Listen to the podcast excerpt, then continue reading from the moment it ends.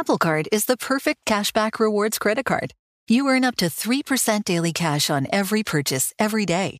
That's 3% on your favorite products at Apple, 2% on all other Apple Card with Apple Pay purchases, and 1% on anything you buy with your titanium Apple Card or virtual card number. Visit apple.co slash card calculator to see how much you can earn.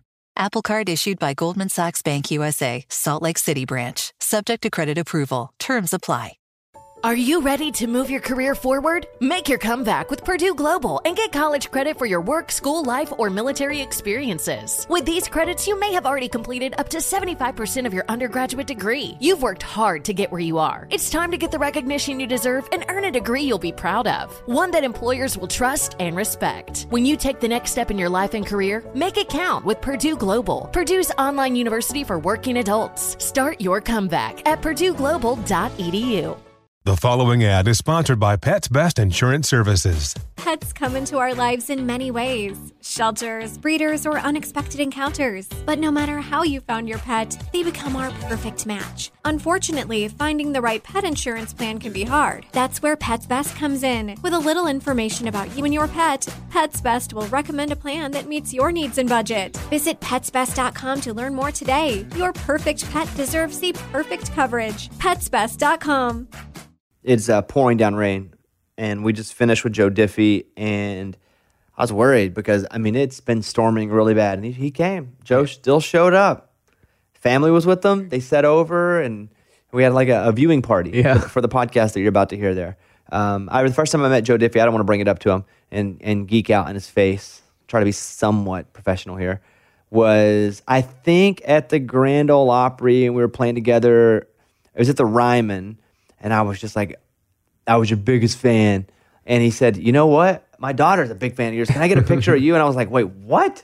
And so we've had a really good relationship for the past couple of years. Um, so it is pretty cool to talk to somebody who was a big star back when big stars were still a cool thing to you. Because now I'm so jaded and I see people that are big stars, but they're also my friends or they're also people that I know that I don't like. It's just they're, they're humans now more than big stars. And to me, the coolest thing is when I was a kid, meeting them now and if they're cool. I got on an airplane once and I, I get on the Southwest flight and I was like the last one on the flight and there's a middle seat wide open. It's the only seat left on the flight. And it's not going to mean anything to you, Mike, because you're not a sports guy. But on there was Barry Switzer and Eddie Sutton. Now Barry Switzer, co- he played at Arkansas, coached Oklahoma national championships, coached for the Cowboys, won a championship. Eddie Sutton coached Arkansas, coached Oklahoma State basketball and the seat in the middle was open. It was the one seat on the freaking plane. and I was an adult, but they were such big deals as a kid. And that was so cool to me. And I sat there and Barry Switzer told me so many good stories. He didn't have to. He didn't know I was the guy from the radio. He was like, Hey, where are you from, kid? I mean, I was probably 25 or 6 at the time. And I told him I was from Arkansas. And he goes, Oh, man, I'm from, Ar-" you know, I, and I, you know, I coached and I recruited kids from here and here. But it was kind of that same feeling when I got to meet Joe Diffie the first time, or Barry Switzer, or even, you know, sports figures from when I was a kid. So uh, you're about to hear a podcast with Joe Diffie, which obviously, if you clicked it, you knew that. Um, Mike D's new podcast is up called Movie Mike's Movie Podcast, Yeah. and they can find it by searching. You search movie mics. And how has the response been so far? It's been really cool seeing like everybody enjoying it so far. I'm really excited about that. And so you put out the first episode. Yeah. Um, at- if live time, and and it's about the highest. What is it again? The highest paid movie roles of all time. of all time of anyone. Of anyone. So it's like one character they played, how much they got paid throughout those movies. and so, have you recorded multiple episodes yet, or you just got the one? I have a couple more that I've recorded, yeah. And what's another one coming up? Another one I have is actors who got hurt on the set. Oh, that's really interesting. And like, Do you this- do Brandon Lee got killed? no, I mean, I don't do anybody that dies, Oh, but that's a crazy story. yeah. He thought the gun was all I blank, thought it was blanks, yeah. and then he shot himself part of the movie and died. Yeah. You know what I saw on your Twitter? I thought was interesting that you have a no spoilers rule. Yeah, because I I don't think I think if you go to a movie podcast and it's like spoilers, it kind of takes away like you can en- enjoy a review without a spoiler. So And- would you ever talk? So okay, I was I would let me uh, suggest this because I don't know how you're doing your podcast yet because I just went up today and I haven't had time to hear it yet. Could you ever put it? Because I would listen to podcasts like uh, Bill Simmons, and he would talk about Game of Thrones, but he would put at the very end of the podcast any sort of spoiler. So he's like, okay, if you don't want to hear this, you need to turn the podcast off now. I think. Well, I, kind of have an idea of like maybe later down the line, I had like another one where I do like a spoiled thing, or it's reviewing something with everything in it. So if you want to hear a spoiler episode, it'll be all in there.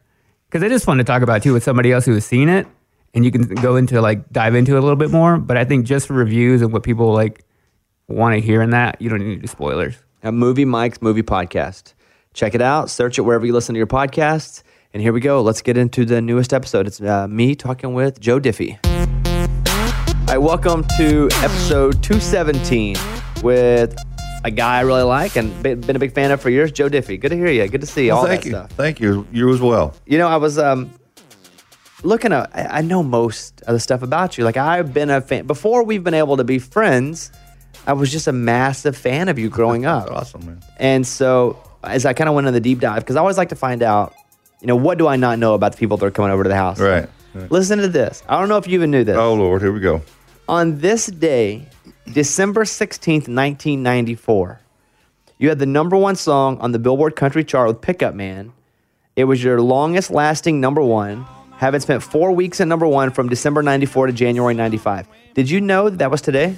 No, I didn't know it's today. I, I knew the rest of that, but Yeah. I didn't realize the date of it. That's pretty cool. on this day in I counted as four number 1994. ones. Yeah, there, yeah. So, for example, Luke Combs just spent three weeks at number one, um, and that's a for, for a song the last three weeks number one, especially today, is a really big deal. When you have a song that's number one for four weeks in 1994, what's really the the vibe of that?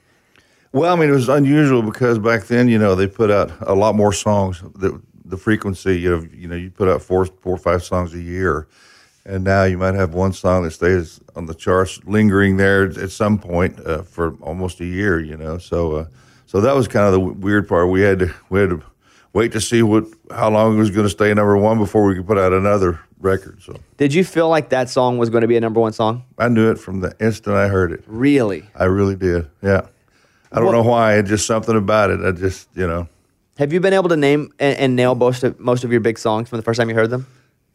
yeah, pretty much. Uh, there was a couple that I didn't, uh, like John Deere Green. I hated it when I first heard it. Really? Yeah. Why? Well, because the demo, and, and now uh, this is it's, it's a long saga, but uh, but when I first heard it, uh, it was done by a, the writer named Dennis Linde, and he had a very eclectic sounding voice, and he did all his own demos at his house. So it had like a Jews harp playing, and he's like, "Darn, dee, dee, darn, dee," and I was, I was like, "What the heck is that?" You know. And then my producer, so we just he said, "Ignore the demo part." I, I, I have to add right now that that I subsequently uh, loved all of Dennis Linde's demos. They were so cool after you got after you kind of figured out what was what was happening, you know. But anyway, my producer said, "Listen to the words," and uh, and uh, I was like, "Man, I just don't like it at all." He goes, "Well," he said, "He said I think this is a hit," and I said, "Well." We can try it, you know. We'll go in the studio and cut it, and if it doesn't work out, then we can scrap it, you know. So luckily, it worked out. So you go in, and, and at what point is it during the session? Is it during the tracking? When do you go? Oh, there might be something here with John Deere Green. And when we tracked it, you know, because obviously it was a lot different than the demo, you know. So, yeah, we once once we started tracking, I was like, that's, that's, that is a pretty good song right there. What song of yours, when you play it, gets the biggest response? John Deere Green. And you know what's funny about that? It was not a number one song. I know, isn't that weird? It, it, and it's you know I talk with a lot of young artists now, and they're like, I just want that number one. I'm like, I get it, you do, but and and and Keith Urban and I have talked about this, where his a lot of his biggest songs weren't number ones. Right. Isn't that weird? I, I, you know, of course, back in those days, I mean, there were several, there were like four or five different charts. So I think it did go number one in one of them. I don't know which one, but, uh, but yeah, I I, uh, it's, that's always that is a strange phenomenon. Some of your some songs that do go number one don't sell as as well, uh, et cetera. You know, so For me, when I think about your music, like my favorite song is "Prop Me Up," hell yeah, and that was not a number one song. Yeah. on the on the radio chart. right. I mean, when I think of Joe Diffie, this is the song for me. I know every word. I remember when it came out. I bought the CD and I, I memorized every word so I could sing all of it. I did that and Third Rock because Third Rock is a little harder because the words were a lot faster. Right, right. But this this is the song for me that if someone's like, "What's your favorite?" Matter of fact, when you came in, I was like, "Joe, you got to play "Prop Me Up," Right. and you did. And, and again, is it, it peaked at number three on the radio chart. Yeah, it's weird.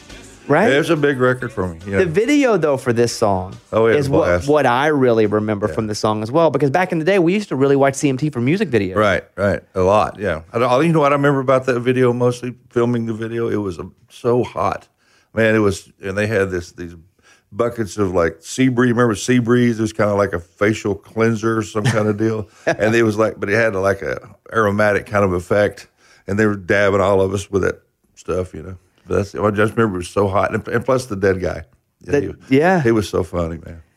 That, I mean that that that to me is those two songs. And and I didn't again as I started deep diving, you, I was like, man, my favorite two songs, uh, number five and a number three. Yeah. And, and you say that John Deere Green gets the, the biggest. When you do your set list, what do you start with? What's the first song? A third rock from the sun. you come out high energy, huh? Yeah, uh-huh. Which this was a number one song for you. Yeah. I just would have a problem going out and doing the fast stuff quick because then I'd be out of breath for the next three songs. That has happened. yeah, so I'm like, uh, Especially, I'd say where, I, where it happens to me a lot is if I'm, you know, on the Opry, for some reason it makes you nervous. And boy, if you ever get backwards when you're breathing in that song, you are screwed. I mean, it's it's over, you know. tell me about this song, Third Rock. So you you heard it. Were you like, well, what's this about? It's like what? Um, I, I always thought it was like a little mini movie, uh, you know, w- which I heard a lot of songwriters say try to do, right? Try to write a little three minute movie, you know. But I, honestly, this was one that I mean, even though I liked it, they there was the same publisher had played two different songs for us, and uh, and I liked the other one better actually, and uh, so you know, so anyway, I ended up getting both of them. Had to do a little wheeling and dealing. Some some guy apparently that I, now I can't verify this, but I was told this. Uh, Garth Brooks wanted Third Rock as well. So And how did you get Third Rock? Or What was the wheel which and one we cut both? We would do both of their songs. Do you know what the other song was? It was called uh, uh, uh, something. About If you're having radio. to think, I guess it really was never a well, single. it was huh? never a single. Yeah, I'm just. Did you put it on the record? Yeah, yeah, it's on there. I'm going to run through your number ones real quick. Uh, let's do uh, Home. Yeah, first Your, your first one, 1990. yeah, the debut single. Is that right? Mm-hmm. First song out, and you go number one. My first six went number one apparently. Six in a row. Yeah. So do you think after, let's say, two or three, that you have it figured out? Uh, you know what? I've I felt like such. I was. Felt a little bit like a rube. I was so naive about the whole process. I mean, even though I kind of knew, I, I kind of knew about, about stuff. But man, when you know, when you get a, when you when you start off like from what I did, I mean, I was on the road 300 days a year, and so I didn't really have time to think about stuff. I was busy, you know, traveling and, and doing shows and meet, doing meet and greets and all that stuff. You know. So, what brought you to Nashville? Meaning, I know the music, I know the the thought of country music, but there's always something where some you get that push or you get kind of the itch. Well, I got laid off from my job. I had I was working at a, a foundry back in Duncan, Oklahoma, and uh, they shut the plant down, laid us all off, and uh, you know, and I'd been singing little VFWs and How old were you? oh, 20, uh, 20 I moved I moved to Nashville when I was twenty eight. Oh, so a little bit older. Yeah, yeah, Compared to like the 19, Right. year olds are moving here now. exactly. So you get laid off. Yeah, and I said, and I had been to Nashville once before with my aunt and a friend of mine. We had we we did this little thing as a trio, and we came in, and my aunt had known somebody here in Nashville, um, and so anyway, we met with them, and I just fell in love with the with the city then, but I didn't have opportunity because I still had a job at the time, you know. But when I got laid off, I was like, well, you know what? I think I'm just going to try it. So I just loaded up everything I could get in this old beat up car I had, and off I went. So at home, uh, you know, you're you're playing around bar. Are you playing around bars at home at all? Not a lot, honestly. I, I my background was more of a, a I sang in a gospel group. Then I then I went from that to a, a bluegrass group. I played bluegrass for about six years with this group called Special Edition. Were you known as the guy that was doing music while working at the plant by your workers? Yeah. by your coworkers. Yeah, they'd always ask me to sing. You know, Would you ever sing at work? I don't remember. Just gather them around and be like, "All right, boys." Yeah, yeah. I mean, they just they they'd sing that song. You know, whatever. Isn't it funny how the things at the time that seem, and this happened over my career, my life too, were really, un- I put finger quotes up, unfortunate things that happened to us turn out to really be blessings. Dude, blessing, the biggest blessing ever. Yeah, because if I hadn't got laid off, I probably would have never left there. You know, so. when you get laid off, do you remember how that happened? Did your did your your boss, your foreman, come in and go, All right, you're done. No, it was just more of a. I got a phone call, I think, and they said, "Yeah, plant shut down. Don't go out there." so, And then immediately, do you go? All right, time to go to Nashville. Like, was it kind of in the chamber already? no, it, it took a took a couple of months, you know, of drawing unemployment. And I thought, well, you know, I, I might as well think of something. I had a good friend of mine. We used to discuss things. He wanted to. He moved to Dallas and became an accountant, and you know, that's what I want to. He said, yeah, you know, you ought to try music. You're really good at it, and all that stuff. So. And when you got to town, did you feel like you were good enough to get in the mix immediately? Um, I just felt really lost, honestly, when I first got to town because I just gotten divorced and I missed my kids, and you know, and I was just in this new place and I didn't have a place to live, and you know, and all this kind of stuff. What'd you do? Where'd you move? I finally moved in with a with a musician, a guy named David Greer, and we we rented a, a house with no heater in it for for about a year. And what are you doing when you first moved to Nashville? Meaning, are you out trying to meet people, play writer rounds? Like, what what what, what Um, happens with a new artist? First then? with me, I was trying. I needed some income, so I got a job. I knew a guy that worked at Gibson Guitars, and so they hired me out there to to work in the uh, the warehouse, shipping guitars everywhere. So, and then after that, I would just do whatever I could. I'd go to to showcases and you know just go hang out, just just to get my get out there and meet people. You know. it's so interesting to hear about because like I know you as a country music legend, but I love hearing like the origin story of the hustle because I think so many people don't know that there's a hustle for everyone. Man, I tell you what, there was there was days seriously. Uh, you know, we didn't have anything in the house to eat. I mean, nothing. One time I had, uh, I think I had like I don't know, seventy five cents on me, and I went by this this funniest thing ever. Uh, I didn't know they didn't have White Castles in uh, Duncan. So I saw it said a hamburger, twenty five cents. I thought, oh yeah, I, I can, you know. So I stopped. get a in. couple burgers. Yeah. So I know. I, was, I said, the guy said, "Can I help you?" I said, "Yeah, I'd like a hamburger, please." He goes, uh, "Just one?" I said, "Yeah." I didn't know they were, you know. Tiny. Yeah. uh, let's talk about this new project. So uh, it's your first ever vinyl, right? Yeah. And so it's called Joe Joe Joe Diffie. Right. So tell me about this. Uh, it's just a compilation of uh, of, of uh, some number one songs we had, and uh, and we included a new song on it. I just always kind of wanted a vinyl, and it seems to be kind of coming back in fashion right now. So, Where can people get it? uh, joediffie.com slash vinyl. And each album is individually autographed and numbered. Mm-hmm. Yep. You sign them all, I did. or did you have the family sign them all? no? I signed every stinking one They're all they're all different signatures. Dude, if, you- yeah, if you- I was I was trying to be meticulous about it because you know you sign 500 of anything after a while you're like man I just don't care. You know, I know at first because I was like when I did my books, the first book I wrote, I was a little more like I'm gonna make everything so. Pri-. After a while, Then you're like, you know what? I think they're gonna even like to. You start convincing yourself that sloppy's cooler. Right, too. right, You're like, oh, it's more my art, Yeah. my artsy side. I even at one point, early, early in my career, because I was signing so many things, I was trying to come up with a faster way to sign my name, just like make a line and two dots or something, you know. But I just it never did look right. You're, you're living here. You you in the same roommate? Are you still together while you're working at the guitar place? Uh, for a little while, uh, then I moved out, and uh, that's kind of how I got my first break. Actually, in the music business, was uh, I moved uh, uh, out from with from with him, and uh, moved in with this uh, brother and sister who I was w- worked with the brother at Gibson, and uh, uh, as it happened, uh, a super you know talented songwriter guy, guy lived next door, and his name's Johnny Neel, and uh, and so uh, Johnny, you know, he can't see, he's blind. So um, my friend J- John that I moved in with, I hope this is not getting too complicated. No, we got But- plenty of time. John would would, would uh, you know take him to various things to whatever he needed to do sessions or whatever, and then one day John was working, and so Johnny asked, he said, "Man, I need somebody." He called the house, you know, and I answered the phone. And he said, "Man, I need John to come get me." I said, "Well, he's not here," and he's like, "Well, oh, man, I don't know what to do." And I said, "Well, I'll come get you." He goes, "Really?" So I didn't really know him, you know. So anyway, we hit it off, and we started writing songs together. That's how I got my first publishing deal was through him.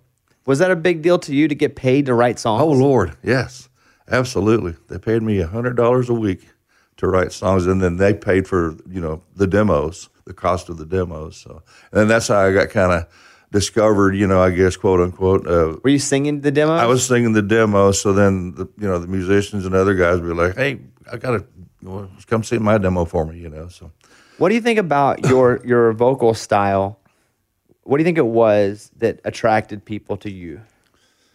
Oh, that's a good question. I don't know. I really, I don't know if I can answer that. Uh, How would you classify yourself as a singer?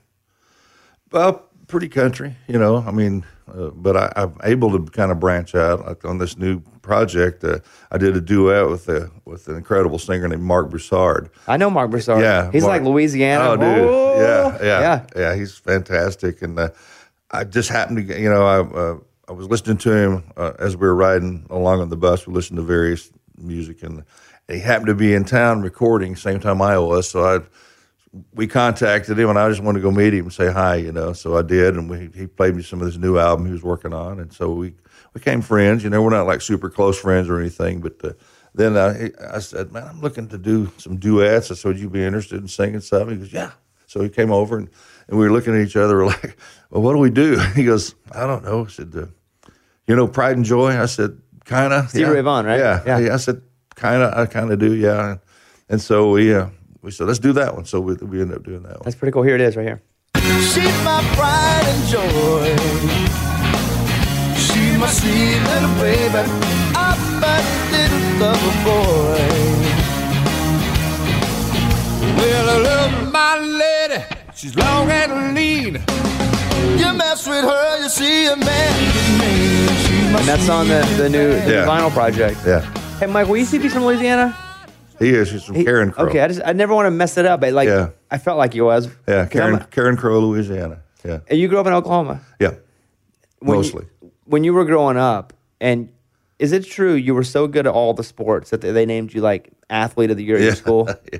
Is that true? That's well, that's the old days. But yeah, what What was your sport? I, well, mostly I, I, I was probably the best at football. I played like we it was it was a small school, you know, so Play both ways? Played both ways. We did never really, yeah. yeah. never left the field really. I, I was I was a deep guy on punch and kickoffs, and then I also was like, you know, I never left the field. So, Are you, are you was- still a big football fan? Oh yeah. Who's your team? Well, I mean, I, I, of course, I like the, the pros. I like the Titans, and of course, the Cowboys. That's who I grew up around. Was near the cow the Cowboys. So, uh, uh, uh, college team, Oklahoma, OU. Yeah, big Sooner fan. Yeah, so did you watch the Heisman ceremony? I did not. I was So working. Jalen got third. He got third. He got yeah. third. Um, great season. Yeah. And but OU's in it. They're playing LSU. I know they're in the top four. It's four versus one. That's going to be a tough game, brother. That's going to be a real. Hard, It- it's gonna be a real tough game. Yeah, it's, LSU is loaded. Well, uh, so you were a good football player. You're a punt returner, huh? Well, yes, Ish. ish. Yeah. I, I, I returned a few punts, and I'll tell you what I did not like was standing there vulnerable as that ball's coming down. I know. And you can just feel, without even seeing, you can, you know how if you're in Yeah. a room, Joe, and you know somebody's looking at you? Absolutely. And you don't have to look up to feel someone's Right. eyes on you. Exactly. But you're imagining that with nine or 10 guys coming at you hard. Right. Same kind of feeling. And you're like trying to judge. Do I catch Do it? I ca- and do I run? Run? Do, Do I wave? Yeah. Yeah. Once It's I, harder than it looks. I guarantee you that.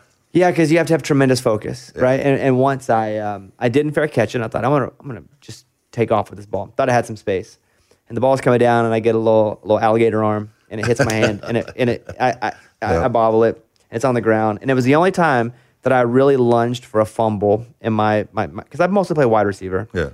Um, and I didn't return a lot of punts, especially after this story here. But I, I, I botched the ball, and I was like, I got to go dive for it. And, and diving for a fumble was, I think, the the most physical part of because it was just bam, bam, Oh, all- everybody's piling on, man. and diving, and I was on the bottom, and, I- and I was Oh, like, Lord. I'm done. You ever hear those guys scream on the bottom, you know, because they're down there and then they something's happening to them? Oh, yeah, you hear that terrified scream? People scream. grab nut, and people Oh, and yeah, twist, and it's a whole thing. Yeah, it's a whole deal. it's a whole. So you play football, you play basketball, Basketball, baseball, baseball, track, golf. five sport guy, huh? Did you think about playing in college at all? Uh, well, I, I thought about, but I never did get any uh, scholar- scholarship offers for football. I actually had some small college offer me a sight unseen basketball scholarship, oddly enough, and I wasn't that great at. I mean, I was okay, but you know, but uh, but no, I, uh, I have a cousin that played at Oklahoma State, and uh, he was younger than I, and so he. I asked him, I said, "Do you think I could could have played?" there?" He goes, "Oh, absolutely. There's Really? no doubt." So, but I never get any scholarship offers. I had a coach, a couple of coaches in small colleges asked me to walk on, and if it worked out, they'd give me a Right. scholarship. But I never did. Okay, quick math. The less your business spends on operations, on multiple systems, on delivering your product or service, the more margin you have and the more money you keep. Obvious. But with higher expenses on materials, employees, distribution, and borrowing, everything costs more. So to reduce costs and headaches, smart businesses are graduating to NetSuite by Oracle. NetSuite is the number one cloud financial system, bringing accounting, financial management, inventory, HR into one platform with one source of truth. With NetSuite, you reduce IT costs because NetSuite lives in the cloud with no hardware required, accessed from anywhere. You cut the cost of maintaining multiple systems because you've got one unified business management suite. And you're improving efficiency by bringing all your major business processes into one platform, slashing manual tasks and errors. Over 37,000 companies have already made the move. So do the math. See how you'll profit with NetSuite. Now through April 15th, NetSuite is offering a one-of-a-kind flexible financing program. Head to netsuite.com slash stereo right now. netsuite.com slash stereo. netsuite.com slash stereo. Apple Card is the perfect cashback rewards credit card. You earn up to 3% daily cash on every purchase every day.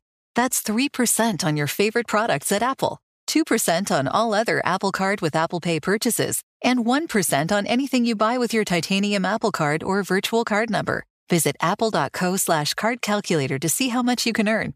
Apple Card issued by Goldman Sachs Bank USA, Salt Lake City branch, subject to credit approval. Terms apply. The following ad is sponsored by Pets Best Insurance Services. Pets come into our lives in many ways shelters, breeders, or unexpected encounters. But no matter how you found your pet, they become our perfect match. Unfortunately, finding the right pet insurance plan can be hard. That's where Pets Best comes in. With a little information about you and your pet, Pets Best will recommend a plan that meets your needs and budget. Visit petsbest.com to learn more today. Your perfect pet deserves the perfect coverage. Petsbest.com. So you're in Nashville, and so you're driving Jimmy, right? Johnny Neel. Johnny, excuse Yeah, me. There's yeah. John and Johnny. Yeah. You're driving Johnny Neel. Right. And so you go pick him up the first time. Mm-hmm. And then how does that relationship turn into something? Because you guys start Well, writing I together. had bugged him a couple times that I'd love to write with him. You know, of course, I'm just a newbie. You know, I didn't really know much about it, and he kind of gave me the old brush off. You know, maybe one day we'll, maybe, maybe you know. But we just hit it uh, off. We had a, mo- a, few minutes to like actually talk and and you know goofing around, and, and so he said, "Well, come on over." So we wrote a couple songs and. And uh, he had a little studio at his at his house that, uh, and uh, so we turned those demos in, and his publisher at the time signed signed me as well. So uh, that's kind of how it got started. And our my one of you know, I don't think John and I ever got a we got a couple of cuts. I got one on the remember the Forester sisters. Yeah. yeah. It's called "Come Hold Me," and then uh, so then I started writing with another guy named Lonnie Wilson's great drummer, uh, session drummer and writer and singer, and uh, we had uh, our first. Uh, uh, first top five record with Holly Dunn uh, had it was "There Goes My Heart Again" was the name of it. So so a top five song back in late 80s. Did you make any money off that? Dude, I went to the mailbox. I never seen that much money in my life. It Really? was like the first installment, you know. Yeah. I was like, I got to write more songs. It's pretty cool. And how long do those checks keep coming? Oh, they, they the first year is pretty good, and after that, it tapers off significantly and almost down to nothing, you know. and you're cutting these demos and people are interested in your in your singing style, which we were on a minute ago. So when did it become a thing where you go, okay, I think it's time for me to try to be an artist? Well, I mean, uh, I that's kind of what I had in mind all all along, but I just knew that songwriting would be a good avenue to to meet people and to, and to, you know just because it was part of the music business, such a significant part. So I just, but I always had that in my in my mind, uh, being an artist. But uh, and I didn't really have any way to that that I knew. It takes somebody to promote you, basically. And so I started doing demos for these these couple of guys, and uh, and uh, they knew uh, they were good friends with Bob Montgomery, uh, who was at Epic Records at the time, and uh, and so after they played him some demos, so they, he called me over and met with me and said, uh, "How'd you like to have a record deal?" And I'm like, uh, "So yeah, it's pretty cool." So that was the conversation that kind of changed it all for Mm-hmm. Yeah. you. The how would you like to have a record deal Yeah, conversation? yeah, exactly. That's pretty cool. Yeah, he's, he said, I said, man, I've, I wanted to do this my whole life. And he said, no, you haven't. I was like, I looked at him. I was like, what, what do you mean? He goes, you haven't lived your whole life yet. I said, oh, okay. One of those guys. How long from when you were laid off until you got your record deal? Three years. So you spent a couple months figuring it out. You moved here. You wrote. So three years from there to there. Right. Do you feel like you matured a lot as an artist in that time? Uh, in those three years, Yeah. uh, probably just just from the sheer volume of demos and stuff I did. Uh, you know, they're all various styles, and um, so I, you kind of had to learn to to do that kind of, you know. Just so, yeah, I think so. You know, a lot of the artists and a lot of my friends too that that, that are here, that you kind of come in in classes. You don't do it on purpose, but when you move to town, you start meeting other people that move to town around the same time, Right. and that kind of becomes your pack that you grow up with because you're all on a similar level. Exactly. When you move here, like who is some of the folks in- in your class? Well, let's see. There was uh, uh, Trisha Yearwood. Uh, there was uh, T. Graham Brown. There was, um, uh, you know, Garth was singing some demos. Uh, I don't know if many of the other ones were as, you know, but, but I mean, the same guys that are, you know, in my generation are, you know, of course, the uh, Mark Chesnutts and Tracy Lawrence and those guys, you know. So What was uh, Trisha doing? Was she working at, at- Mary Tyler Moore Music, or was she singing demos? I'm not both? sure. I just I had only met her a few times and we sang a couple of demos together. Really? Yeah, which is cool. and then I got I got her to sing one a, a chick song, quote unquote, that I had written. So she sang it for me. So we've been friends ever since. So whenever you hear or you see someone like Garth or Trisha back then, were you like, man, there's something special about them? Like you think, or is it, or is it just the land of giants where everybody's good? Most everybody was good. You know, it's uh, it was just you felt like it was just kind of a crapshoot. You know, somebody's going to get lucky and get that deal, and, and something happened. I'll tell you a weird story, and uh, people might think this is really odd. I've, I've, and I've done this twice in my life. Uh, I went to see. I went to a showcase where Gar- it was Garth, and it was at the at Douglas Corner. And I was sitting around having a beer, you know, walking, talking to some friends of mine. And I look up, and he's playing and up there, and I saw an aura around him. I'm not kidding you. So I started looking around the room. I thought, well, the lights got to be weird. That's something weird going on here. And I didn't find, I couldn't find any reason that he had a, a, a blue aura around him. I swear to goodness, it was the weirdest thing. And the other time was my my wife Tara. I saw her; she had an aura.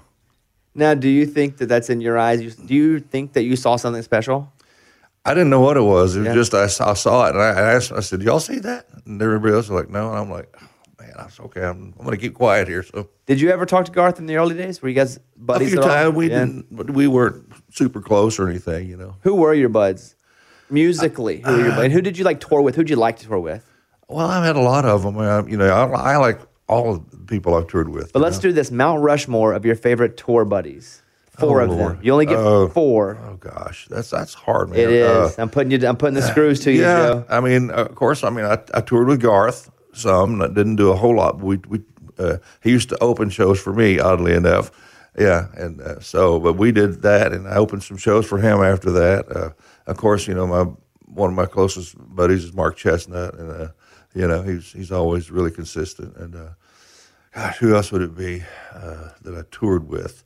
Uh, you know, Travis Tritt's an, an incredible singer. Did a, long, a year long tour with him. How was that? Because I know Travis a little bit, and he's he's at times is very in your face, Yeah, and at times is, is super is super warm. yeah. How how was you and Travis's relationship? It was good. Yeah? it was very good. Yeah, it. Uh, you know, we just we just had a good time. As me, uh, Travis, myself, and uh, Lee Roy Parnell were out there, and, uh, and it was a good package. You know, we had a lot of fun. You got one more on the Mount Rushmore. Oh gosh, oh, You got Garth, Chesnutt. Chesnutt, uh, Tracy Lawrence.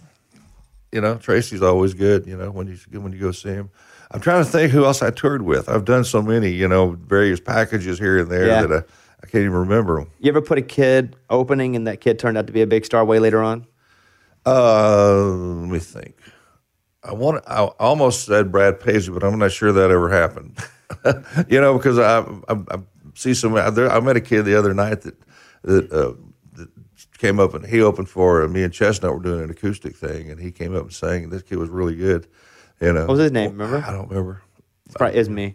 It was you? Yeah, it's me. It's me. Some of the little place in Texas we were at, and man, we got him up to sing, and he was like, he nailed it. He sang, uh, "Is it cold in here?" My song. So Here's another number one. This is "If the Devil Danced." If the devil danced in empty pockets, he'd have a ball in mind. Well, he said, friend. A little bit of that Texas swing in that song. Yeah, yeah. yeah. That's uh, is that your second number one song? Uh, I know. I think that was like the third one. Yeah? I believe. So home hits. You have a number one. What, what was the second big one for you? If you want me to. Okay. If you want me to. And then I think Devil. Or, no, actually, it may have been New Way to Laugh and Old Flag. I can't remember. I lost track. Uh, Pickup Man, which B- Jam. Where do you put this in the set list? Oh, it's fourth or fifth. It, it's got to be interesting to put together a set list for you because you have so many big It's songs. hard. It's really hard. I remember. I remember touring with. I I got the the final with George Strait. Put put him on that Mount Rushmore. You toured with George Strait? Yeah, yeah. When I first started, What year was that? it had to have been ninety one or two, somewhere in that range. What is a tour like with you and George Strait? Well, I didn't really get to see George very much. You know, he was he was kind of a private person, and uh, you know, and he didn't really come to sound checks or anything. So I mean, I saw him occasionally, and he's super super nice man. He just uh, and uh, I just remember I was I was pretty tickled when he finally you know said, "Hey Joe, how you doing?" I'm like, "All right, George knows my name now." So Uh, bigger than the Beatles. yeah, Here's this one right here, number one for you. They got love bigger than the Beatles, wild and You know, for me, whenever I would hear you as a kid, I always felt like you were smiling when you were singing.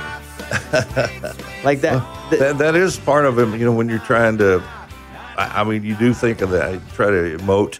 You know, put your feelings into the, the songs you're singing. So yeah. I always felt like when I, and when I think about your songs, I always think, man, Joe Diffie sounds like he's like he's having a good time. Yeah, absolutely. That that would be if I were to like talk about if someone's like, "What's Joe Diffie sound like?" I would say, "Sound like he's smiling, like he's having fun, singing about country." Yeah. Say, what, what do you? How do you feel about these these artists like the the Luke Combs? Um, I'm I'm setting you up here, but but the guys that are really super traditional style again. Yeah. I Does love that it. excite you? I love it. Yeah. I mean, country's always been a little bit cyclical, you know, and it's a, it goes from one thing to another, kind of vacillates back and forth. So uh, I love Luke. I, I got to, uh, along with Vince Gill and a couple other folks, got to induct him into the Grand Ole Opry recently. So that was pretty cool. Whenever the Aldean song 1994 came out, and the famous lyric is Joe, Joe, Joe Diffie. Did you know this was coming? Yeah, yeah. I actually had heard. It started off somebody contacted me and said, "Man, there's a song somewhere out there that has your name in it." I said, "Oh, really?" So somehow we got a copy of it. It was a demo. Uh, you know, Thomas Rhett was, was one of the writers on that, and so uh, the first time I heard it was Thomas Rhett's version. You know, and it was a lot more uh, kind of rap feeling than than that than Jason's version. Jason has a lot more guitars and stuff. So uh, yeah, I just like my me and my band members were sitting around. I said, "Here's that song. Got my name in it apparently." So I put it in there, and it had all that. We're looking at each other like, "What the hell is that?" You know. So Did? They bring you out? Or wait, where was it? They're doing this at an award show. it was ACMs. They had had the giant head. Is that what it Yeah. was? I, I remember seeing it. was- That's what it was. It was the, Yeah. the giant head. It dropped out of the ceiling. yeah. Did you find when that song comes out that people were going, like younger kids, were like, "Who the heck is Joe Diffie?" Yeah. Like twelve year olds. dude i'm i'm that's a good setup for for saying this that that because of jason and uh, thomas ricketts thomas does that song in his show as well you know and so they're getting it's being heard by a lot of people you know and so I, we our tr- our crowds have just been tremendous and a lot more you know younger people and they know every daggone word to every song which is pretty amazing Back in the day, there was the the TV commercial. there was, I think, they did Pickup Man. Pickup Man was used in a, in a maybe a car truck commercial. ford truck tr- commercial yeah And did they redo the words a little bit in it, well yeah i, th- I th- or did they get another singer, or what was it? No, that was that was actually me on camera. Uh, that it's the same one you're talking about. Uh, that that commercial actually deb- aired on the super during the Super Bowl. So That's when that commercial aired. Yeah. you were in the Super Bowl commercial. yeah, yeah, that's pretty cool. Isn't that cool? I got more people though that had no idea who I was that saw that and were like, "Hey, you're that pickup guy," you know. So, People would recognize you Yep. for being the pickup guy from the commercial more oh, because I was on camera too. Yeah, yeah, yeah. Yeah. But they would see you from the. It's interesting because I was talking to Brad Paisley a couple weeks ago, and I said, "Hey, what are, are people like coming up to you as the insurance guy?" Yeah. And he's like, "Yeah, a lot of people don't even know that I do music Right. if they don't know country music, and they only know me from the I think the nationwide commercials. yeah, Yeah. yeah, Is that that's right, Mike? Yeah. And so people were coming up to you, and, and you're the Super Bowl commercial guy. Yep. Is that a nice payday to do a Super Bowl commercial? Yes, It's very nice. I love paydays. I grew up poor. That so- song though has made me probably more money than any of the other songs I've had, and I didn't write the song. Uh, a couple of friends of mine wrote it, and uh, so they get paid as well, you know. But uh, for, for the royalty, publishing, and all that stuff. So, but it was also an Applebee's commercial, and uh, was it their like cars to go service? it was like, yeah, you pick up. Yeah, they changed the lyrics on it, and uh, I'll tell you the the miracle of modern stuff. You know, I had this had a studio in my house, and and so somehow we got uh, my booking agents got they they said that they were interested in using Pickup Man as a part of an Applebee's commercial, and so they sent me a CD of it, uh, just the music and the lyrics changed that that they had rewritten it basically, and uh, so I just took, stuck it in the thing, read the lyrics, sang it down. Took me about an hour, and I sent it back. I thought it was going to be like a presentation or a demo for them, and they they used it. Oh, they That's did. what they used, and they kept renewing it. Man, it's like this is great. I said, can I get some more of those commercials? Is that where it is? Like in the sync Yeah. stuff? Boy, yeah, Yeah. If you can get it, if you can get a get in one of those deals, that's a pretty good deal. What's uh, touring like for you now? It's great. You doing a bunch of shows? A lot, yeah. I, this is, I've, I've been working working a lot, and uh, probably, uh, you know, just staying really busy, which is really good. I, I like working. You know, I, I, we were talking earlier that the travel part gets a little old. You know, you get tired from that, but uh, I mean, you know, get to sing do, play around and mess around all the time. It's like, it's like I told my guys, it's like we're on a big camping trip all the time. You know, so we have fun. You worked in an oil field for a while. I did. You drove a truck to pump cement. Is that true? Yeah. What was that work like? It sucked. Yeah, it was, it was for a company called Halliburton, and uh, I, uh, oddly enough, who were headquartered. They used to be headquartered in Duncan, Oklahoma, but I had to move to Alice, Texas, to get to work for them because I had an uncle that worked for them, and uh, so I did. I didn't do that for very long. I was there for about I don't know three, four months or so, and I just it was like you're gone all the time, and the, all, you know, just, the pay was not that great, and uh, so I just decided I didn't like that. So I moved back to Duncan and got a job in that foundry. So So, what about you going to medical school? that's I, I always, if you'd have asked me when I was a kid, I, that's what I always wanted to be was a doctor. And I used to read medical books, and I followed my parents around reading them facts and figures on that kind of stuff. You know. What'd your mom and dad do?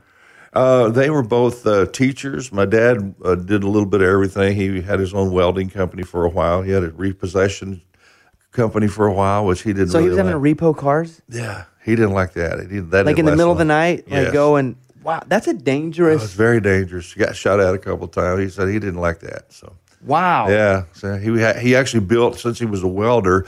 He built this rig on the, uh, the like a hook that, that was hydraulic and it would come out of the out of the back of the pickup and the tailgate would lower down and he would just back up to the cars and pick them up and drive off with them. That's a crazy line of work, Joe. is, man, yeah. And thinking as we get as kids, we see adults do things, and we're like, that's just kind of normal. Right. But as you get to be an adult, and you see other adults repoing and people shooting at them, that's that's That's crazy. Yeah, he, he didn't last long with that. He didn't like that at all. So, and plus, you know, you're having to, and, and he just just the human element of it. A lot of people they couldn't, you know, they were behind on their payments through whatever. Some of them were just Yeah. bums, and some of them just lost their jobs or something, you know, or were ill. And he'd have to. The bank would, you know, tell him to go get this car, you know. So he had to work with the bank a lot, and so he he didn't like that either because then people had to come. He had to tow it to a yard, and then people came to the yard, and he had to be out there while they gathered their belongings out of their repossessed car. You know. wow. Yeah. So he didn't like that. 1993, you were inducted into the Grand Ole Opry. Yeah. That's a real special thing. That was one one of my highlights of my career. I, th- I consider it. You know. How did you get told you were going to be in the Opry?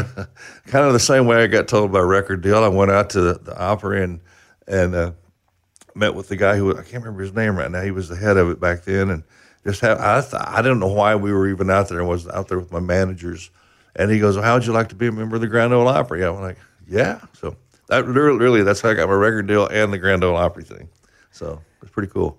Pretty low key It was very low both. key. Yeah. yeah. Is it true that your parents and your parents said you could sing harmonies when you were 3 years old? Mm-hmm. Yeah. Nah, you probably can't remember. You remember three? Yeah. You do remember three? I remember singing, and our we had a pickup, and uh, I had two sis- I have two sisters, and so we would all be five, all five of us be in the truck, and to keep us occupied, and, and you know, from screaming at each other. They would sing song, little simple songs, you know, little, little kid songs, and we'd sing along with them. So And at three, you could harmonize. Uh-huh. I just hear, I just heard it. I just it was in my head. I could hear it. Were you always a really good singer as a seven year old? In church or wherever you were singing? Were you always the. I, I guess you know it's hard to evaluate, hard to judge it. You know, I guess were you rewarded for your singing at a very young age? Were people telling you, wow, yeah, Joe? Yeah, yeah. I mean, I remember my aunt got me up in front of with her band, and I got up and sang "You Are My Sunshine" or something like that. You know, and so it was pretty cool. What was it like in the 90s touring with no internet and no cell phone and no Google Maps? You ever just end up with the bus in a wrong town? Oh, absolutely. Oh, you would? Oh yeah, we you know of course you have to get the map out, and then you had to know your. And, hey, even our satellite, we had, did have a satellite dish, dish, but the bus had to be stopped, and you had to like physically enter in, get the atlas out, and figure out your latitude and your longitude, and enter those coordinates in, and then it would raise up.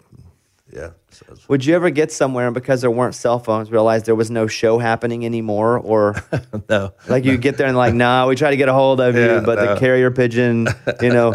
no, we never, unfortunately never had that happen, but. what kind of country music artists are you drawn to now? I I guess I have a tendency to, to lean more towards the country or the country side of things, you know, which uh, you know, so uh, I, I you know I enjoy Luke and you know Brad Paisley and a couple other guys that, that, that I think are good good good singers, you know. Growing up, who was your favorite? Oh man, uh, well it'd probably be, have to be George Jones. I mean that's who I uh, emulated. So you know learned a lot just by emulating him. But I mean I, I, I had a whole range of you know of course I, I had the regulars that everybody mentions Haggard, Jones, Johnny Cash, you know Conway. There was you know a whole plethora of those people, but uh, but I, I you know I actually like I loved uh, Loretta Lynn and Dolly Parton as well, you know, and Connie Smith, and so I heard a lot of those. being from Oklahoma, and, and I'll preface it with my story. I'm from Arkansas, so it was Johnny Cash and Conway Twitty, and you can. You, I mean, listen, Wichita Lineman was so big too. A- Anybody from Arkansas was a big deal to us because there weren't a lot of us Right. who made it on any sort of national stage. Yeah. Being from Oklahoma, who was it that you looked at and was like, "Wow, like this is one of our guys doing it, or one of our girls doing it"? Well, I mean, obviously, you know, they they aren't that much older than I am, but I mean, Reba and Vince, they yeah, they were already involved in doing stuff before I ever moved to Nashville, so that was pretty cool to, to see that, and you know, you kind of kind of take that and you know feel good about it. Man, that's crazy. Like, I, I did the um, Mike. What was the thing in DC I did with Reba? Uh, Kennedy Honors. I did the Kennedy Honors Oh, for Reba. I got to go. I did went up and did ten minutes of stand up, and there was like six of us that presented to Reba. It was me and Brooks and Dunn and Kristin Chenoweth and Kelly Clarkson. But anyway, so I go up and I'm doing comedy, but I'm also talking through as I'm doing comedy Reba's Oklahoma life, Oh yeah, where she was. It was you know doing uh, the, the ro- working the rodeos, right. like singing the rodeos, and you know to I think that's how she got discovered. wasn't singing it the not? national anthem at the rodeo. Yeah, yeah. Tex Ritter, I think, is the one. Who for you saw you sing? I know you got a record deal, but who saw you randomly, if anyone, and they were like, "Man, I think there could be like you're actually pretty good there, Joe." Did you ever have one Well, of those there was this old drunk guy at a bar Yeah. in Eureka, Oklahoma. he, he threw literally threw five dollars at me. He said, "Son, you ought to move to Nashville. You're really good." So, yeah. You ever see anybody cover your songs nowadays, and you go, "Man, that's a really good version of that song." Uh, I've I've heard a couple of them. Yeah, it sounds real good. You know, it's, it's fun. It's fun to me to hear them. You know, If you could pick one of your songs to be covered again now and to be made a hit again, which which song would you like to see reborn? Uh, that's a good question. Uh, well, I know my favorite song is uh, "Ships That Don't Come In." Oh, come on, I love Yeah. that. Let me play. Let me let me listen to that. to all the soldiers who have ever died in vain.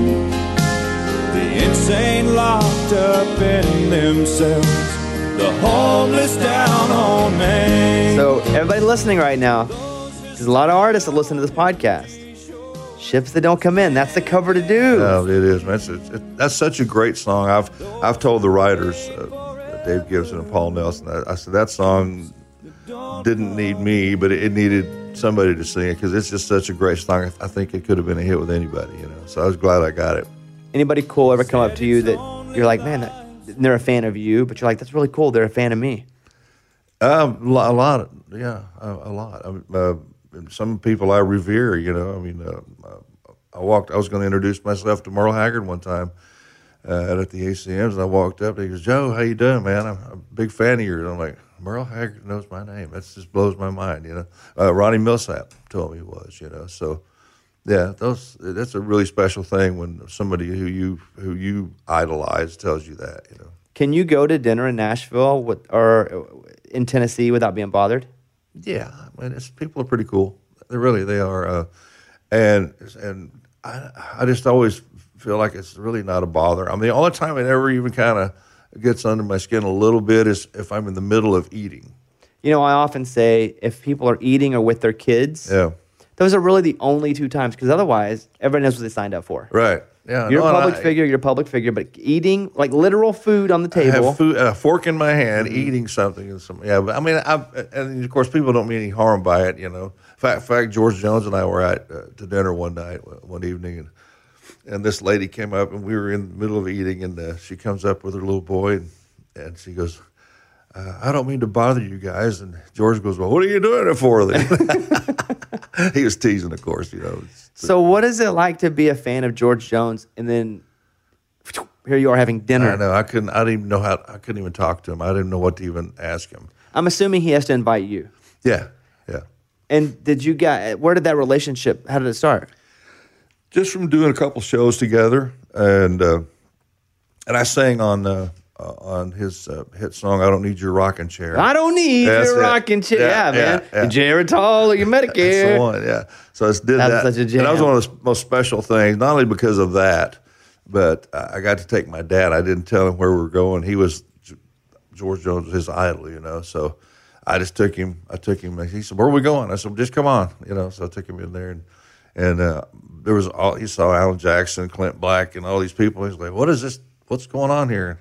Then the limo pulls up, and George gets out. He was just I never seen. He was speechless. He just was stunned by it, you know. So it was a That's really moment. cool, right? Yeah, like yeah. of all the moments, like getting to do things for the people that you care about. Yeah. At least for me, has been like kind of the coolest thing I've been able to do. Absolutely.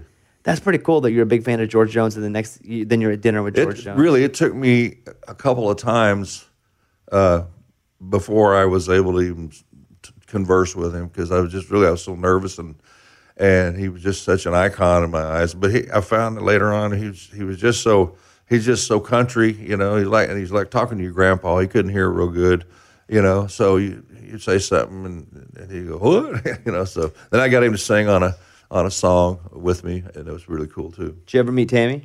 Oh yeah, Ta- Tammy was one. She loved my singing. Yes, you asked about that earlier. She, I forgot about Tammy. She was a huge fan of mine. In fact, I, I sang on. Uh, she did a, an album of duets with a lot of rock uh, artists, and I think me and Wynonna were the only two country people she asked to be on there. So that was really neat to get sit there. I mean, you talk about bizarre. All of a sudden, I'm sitting there right next to Tammy Wynette, and we sang it live. We sang it down live. We, it was, you know, there was no overdubbing or punching in. It was that. That's what it was. So Were you around when they were doing the uh, tours of stars' homes when they would actually drive by people's houses? yeah, Which nowadays seems really weird. it's a pain. It's it's a pain in the rear. You'd be out mowing your lawn. So this would happen to you, right? All the time. Yeah. So you're out mowing the yard. What happens? Oh, you're all sweaty, and you know, and there they, you know, here there comes that bus full of people, and they are all taking pictures of you, and your your sweat dripping off of you. You got grass all over you. You know, it's like, hi, how y'all doing? You know, How would they find your house? I don't know how that's. I don't know. I don't know how they did it. Because if they did that nowadays, that would be the weirdest. Well, I asked him. I actually made a request. I said, "Look, I mean, it's, not only it's it's bothering me, but it's bothering my neighbors as well. To have these buses coming and stopping, and the, you know everybody getting out and all this. They would stuff. get out of the bus. a couple times they did, yeah. So And I guess it's not illegal. no, I actually called and, and asked, "Is is there any way we can make this stop?" And they're like, "Nope." so okay.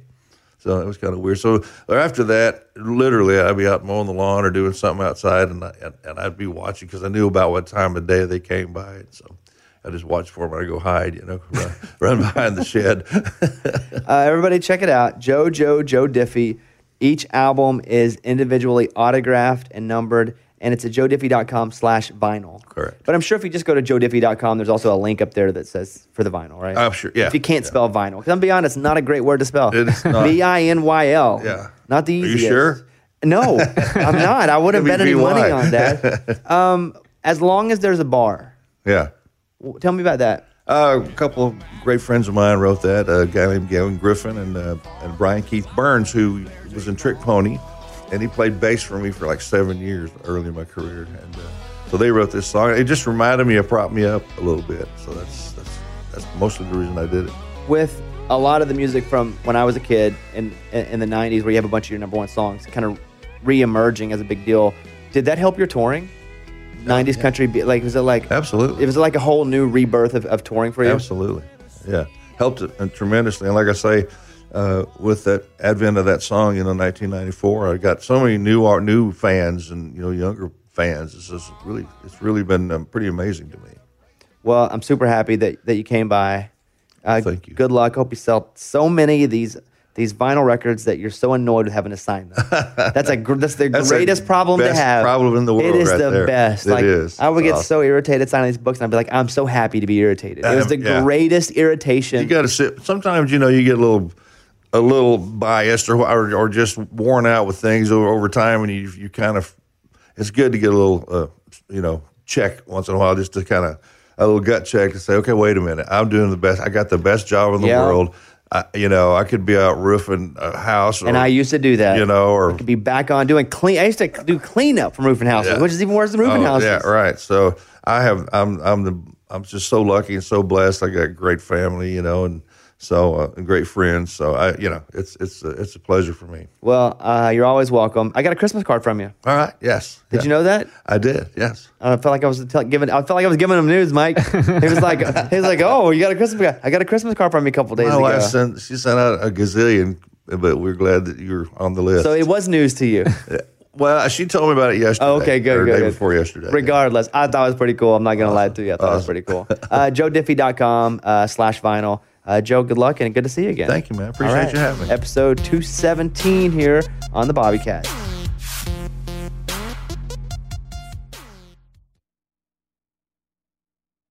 Hey, hey, it's Malcolm Gladwell, host of Revisionist History. eBay Motors is here for the ride. Your elbow grease, fresh installs, and a whole lot of love transformed 100,000 miles and a body full of rust into a drive entirely its own. Brake kits, LED headlights, whatever you need, eBay Motors has it. And with eBay Guaranteed Fit, it's guaranteed to fit your ride the first time, every time, or your money back. Plus, at these prices, you're burning rubber, not cash. Keep your ride or die alive at ebaymotors.com. Eligible items only, exclusions apply.